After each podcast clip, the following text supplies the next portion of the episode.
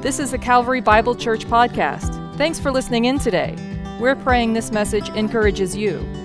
Learn more about Calvary and join us online each Sunday for services at calvarybible.com. Whenever tragedies happen in our community or around the world, it gets our attention. The murder of 10 people in the city of Boulder earlier this week has our attention. It has the attention of the world. God knows about it. And today, as we gather for worship in a different kind of a service, I'm praying that God will help guide us to think the way He wants us to think. I've been praying that God would give us the right words to say in this moment. All of our hearts are crushed. We can't believe that this would happen in our communities, but it has. So, what would God say to us? I want to share with you three words. Three words a word of lament, and a word of warning, and a word of comfort. I really believe that God would speak to us from the scriptures. We're not surprised to learn that the Bible addresses tragedies and unexpected disasters and even the worst of human sin and wickedness, violence. God speaks to it. So let me lead us in prayer as we begin and pray that God will help us to listen to his word.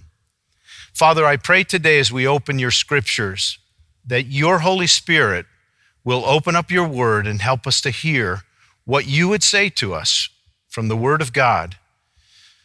Speak to us, comfort us, help us to think as you would think in these moments. In Jesus' name we pray. Amen. Let me begin with a word of lament. A lament is a passionate expression of grief and sorrow. And we're not surprised to find that laments are all over the Bible because life has experiences that are filled with grief. What happened earlier this week in our community is an atrocious experience that results in a grief in our souls that's deep. So when we look in the Bible, we can see example after example of God's people in crisis, in devastating human experiences, in which they call out to God in a lament, in an expression of grief that is so deep that at times it almost sounds like an insult to God. David, the king of Israel, knew what it was to go through grievous experiences. In fact, King Saul tried to murder David. His own son pursued him to murder David. With murder in our minds, we hear this lament from David in Psalm 13 How long, O Lord, will you forget me forever? How long will you hide your face from me? How long must I take counsel in my soul and have sorrow in my heart all the day?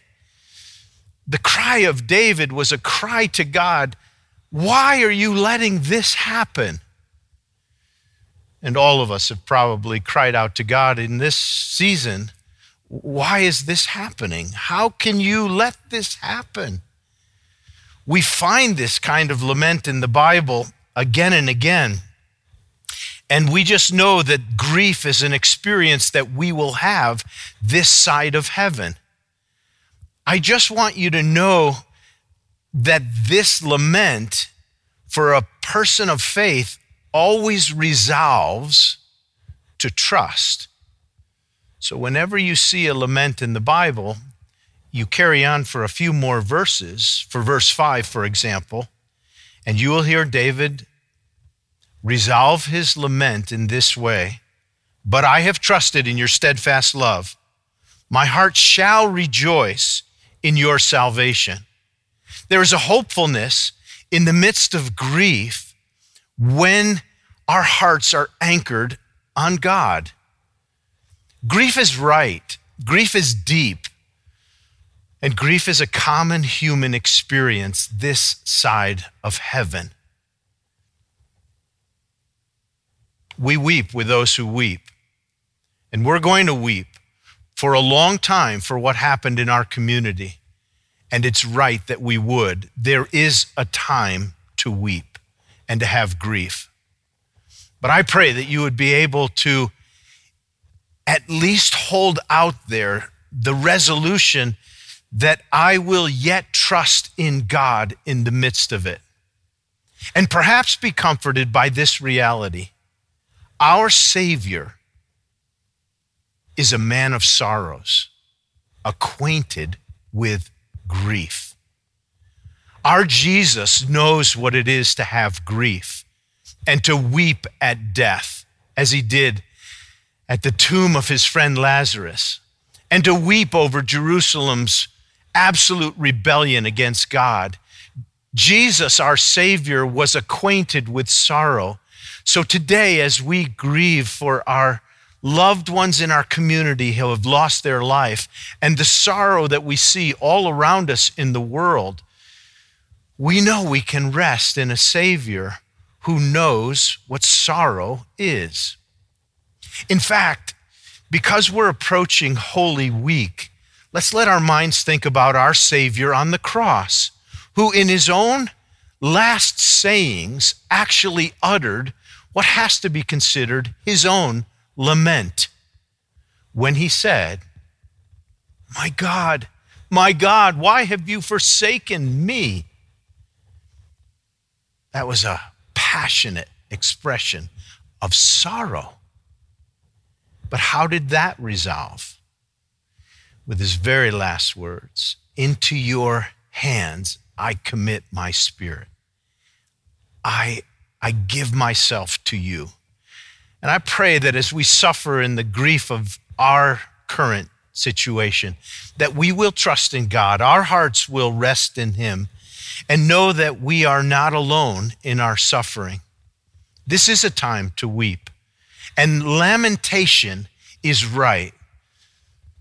So here's a word of lament. We will suffer and have grief this side of heaven.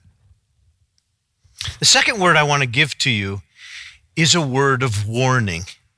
If you've been with us over the last three or four weeks, you know that we've been in this series called Battle Ready. And I want to just guide our thoughts to think about what happened in our community in view of our series on the spiritual warfare that is all around us. So, this is a word to warn us that we live in an evil day. We live in a day in which wickedness and evil is all around us. And that's the teaching of the Bible. If you have your Bible, I, I want to remind you of a couple verses that we began with in our series. First, in 1 John chapter 5 and verse 19, when we think about the spiritual battle that we're in, John says, We know that we are from God and that the whole world lies in the power of the evil one. He just underscores that all of the world is operating under some kind of demonic influence by the evil one, our enemy, our adversary, who hates God and hates God's people, the devil. And the whole world is in some way influenced by his rule as the God of this world. Turn to Ephesians chapter 2, which we looked at a number of weeks ago. And in Ephesians chapter 2, we find another reference to the way in which we live in an evil day. There, Paul says in verse 1 And you were dead in your trespasses and sins in which you once walked, following the course of this world, following the prince of the power of the air, the Spirit who is now at work in the sons of disobedience. Those are amazing phrases to indicate that behind the scenes, in ways that we cannot perceive with our eyes, there is a spiritual influence of darkness all around the world. The prince and the power of the air, the spirit who is now working in disobedient people. When I think about the events that happened this week, I think of the spirit of evil working in the hearts of people who hate and whose hearts are filled with violence and wickedness.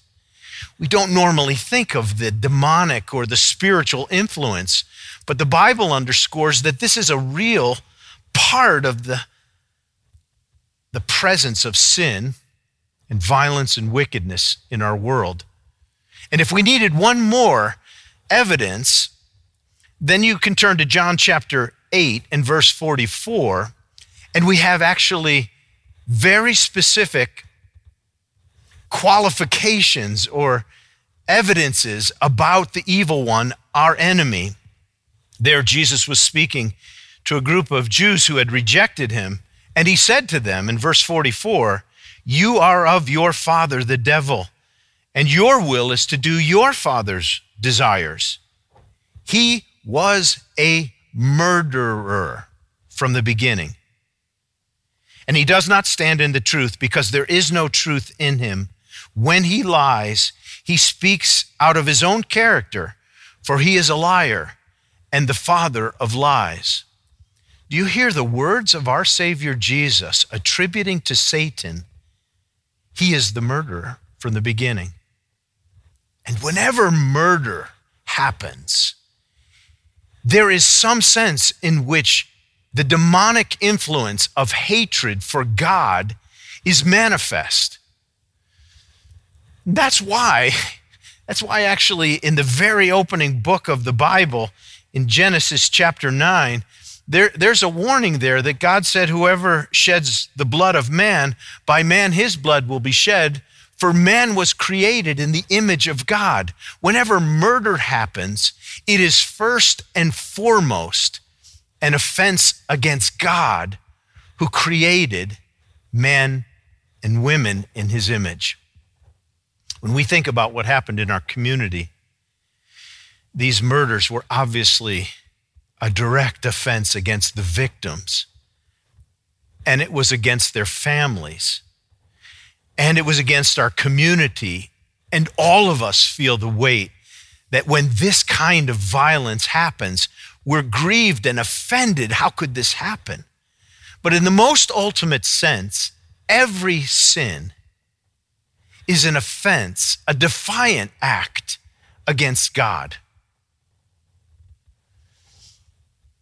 This is why when David, in his psalm of confession in Psalm 51, after he'd committed adultery with Bathsheba and had Uriah, her husband, killed and had lied to others, he made his confession God, against you and you only have I sinned and done what is evil in your sight.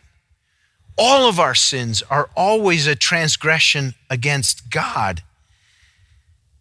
And there's always something at work around us. Hey, this is a warning for us that we live in a day when there are influences around us and we see what happens in the world and we may be often oblivious to what's going on. But the biblical way of understanding is that there is a powerful influence that hates God and loves to offend him by every transgression, great and small, as this has been. This is a warning to us.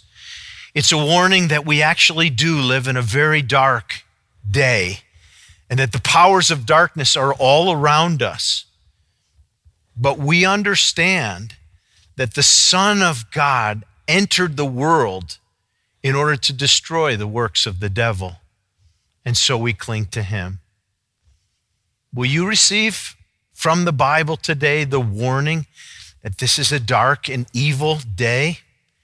When Paul wrote to the Galatians church, he wrote to them and said uh, in Galatians chapter 1, if I can find it,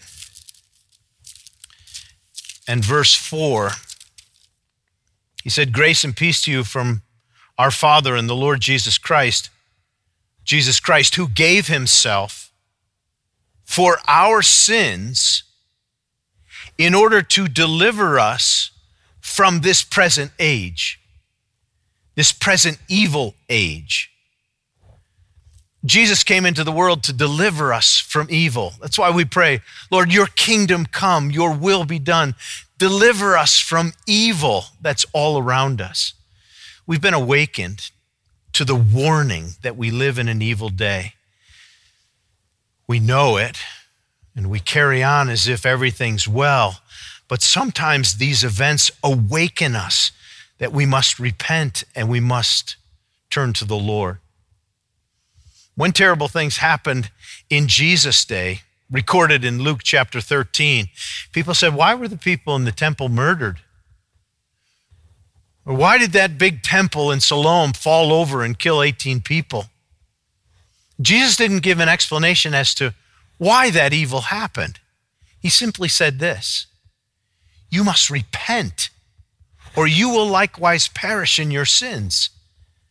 These are warning times for us that we know the day is evil. And this is why Jesus came into the world. I hope you'll receive that warning and be, in the context of our prior series, battle ready. The last word I would give to you is a word of comfort. Thankfully, God's word is not silent about the sorrows that we go through and that we experience in our life. What we know is the Lord is near to the brokenhearted and he saves those who are crushed in spirit. That's why he constantly says, Come to me, you who are weary and heavy laden, you who are burdened. And who among us is not feeling the burden and the weight and the grief of the sorrow of our, of our day and in our community. Earlier this week, I was in a prayer meeting, a, a gathering at Cornerstone Church in our community, and there were hundreds of people, a candlelight service remembering those who were slain. And there was a comfort there in the corporate gathering of remembering and praying and calling out on the name of the Lord.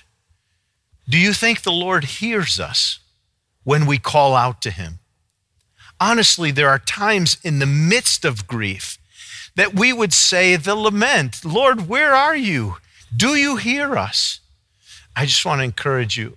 Let your cry to the Lord resolve in trust because he does hear you. The Lord is near to the brokenhearted and he does save those who are crushed in spirit. Draw near to him and he will draw near to you. Which begins, first Peter 5 resist the devil and he will flee from you. Draw near to God and he will draw near to you. Firm in your faith. One more verse I want to share with you, maybe two. Turn your Bible to Hebrews chapter 4. I want you to give you a word of comfort. And this is perfect timing for us one week before Easter. It's right for us on the verge of Easter to remember our Savior.